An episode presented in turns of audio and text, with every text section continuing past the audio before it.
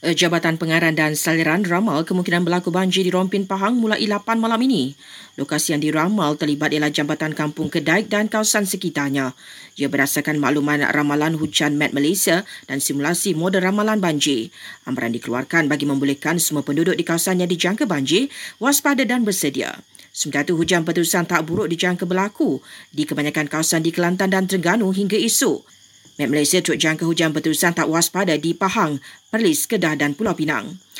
Perdana Menteri berharap dapat mengumumkan bahasan kabinetnya dalam masa terdekat.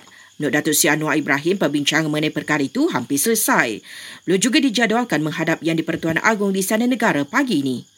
Istiadat angkat sumpah jawatan Exco Pahang dijadual berlangsung di Istana Abu Bakar Pekan pada 2.30 petang ini.